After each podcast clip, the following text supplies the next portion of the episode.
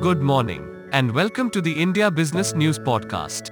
Today is Friday, September 25th, and this is your morning market update.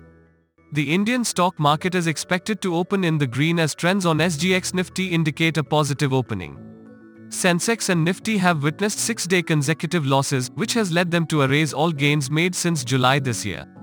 Sensex plunged 2.96% to close at 36,553.60 on Thursday.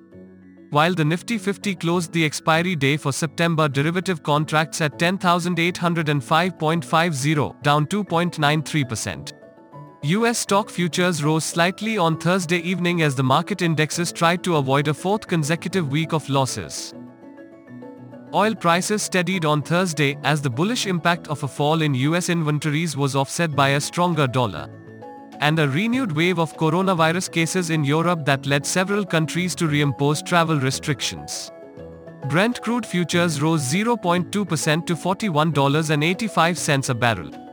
The government has extended the suspension of insolvency proceedings for any COVID 19 related default by a period of three months, effective from September 25th. This means that no insolvency proceedings can be initiated against any borrower for defaults arising on or after March 25, 2020 until the last week of December under the newly inserted Section 10A of the IBC. The number of Americans filing new claims for unemployment benefits unexpectedly increased last week. Supporting views the economic recovery from the COVID 19 pandemic was running out of steam amid diminishing government funding. Initial claims for state unemployment benefits totaled a seasonally adjusted 870,000 for the week ended September 19, the Labor Department said on Thursday. Claims are above their 665,000 peak during the 2007-09 Great Recession, though applications have dropped from a record 6.867 million at the end of March. The Social Security Code passed by the Parliament this week, along with two other labor codes, is expected to revamp the growing gig economy. It will entail several changes for players such as Zomato, Swiggy, Ola, Uber and even e-commerce platforms such as Amazon and Flipkart, which employ temporary workers. One of the key proposals in the code is that the central government as well as state governments create a social security fund for the welfare of the unorganized workers, gig workers and platform workers. The code proposes that aggregators contribute a minimum of 1% of their annual turnover, going up to 2%, as may be notified by the central government, to this Social Security Fund. India Ratings and Research on Thursday said it has maintained a negative outlook on non banking financial companies and housing finance companies for the second half of 2020 21. It said growth in assets under management would be flattish for NBFCs as against its earlier estimate of 8 to 10% YOY and in lower single digits for HFCs in 2020-21. The Indian banking system will be one of the slowest to return to 2019 levels and full recovery might stretch beyond 2023 according to a report by S&P Global Ratings.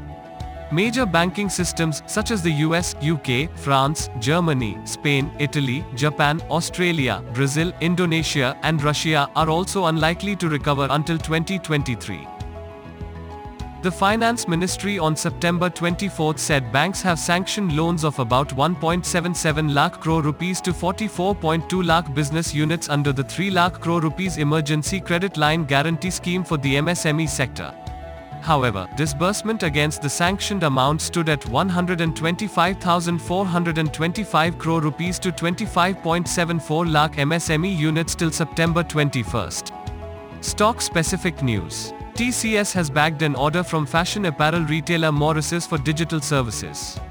Mahindra and Mahindra has increased its stake in Sampo Rosenlew to 74.97% from 49.14%.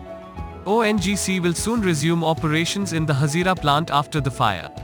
Marico has divested its entire stake in the fitness app Revolutionary Fitness.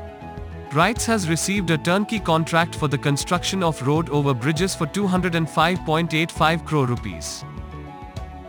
Nippon Life has received a joint mandate to manage Post Office Life Insurance Fund and Rural Post Office Life Insurance Fund for three years. RBI has imposed a penalty of 5 lakh rupees on Shriram City Union Finance for non-compliance with RBI directions on verification of the ownership of gold jewelry contained in the company. HUDCO has achieved loan sanctions of 2607.12 crore rupees and loan releases of 3277.04 crore rupees as on August 31, 2020 for the financial year 2020-21. IRB Infra Developers has received a completion certificate for the Yedeshi Aurangabad BOT project and it will collect toll at full rates on the project. CARE Ratings has downgraded long-term bank facilities of Sadbhav Engineering to CARE BBB Plus from CARE A, with outlook changing to Credit Watch negative implications from Stable. That's it from me for today. Stay safe and stay healthy.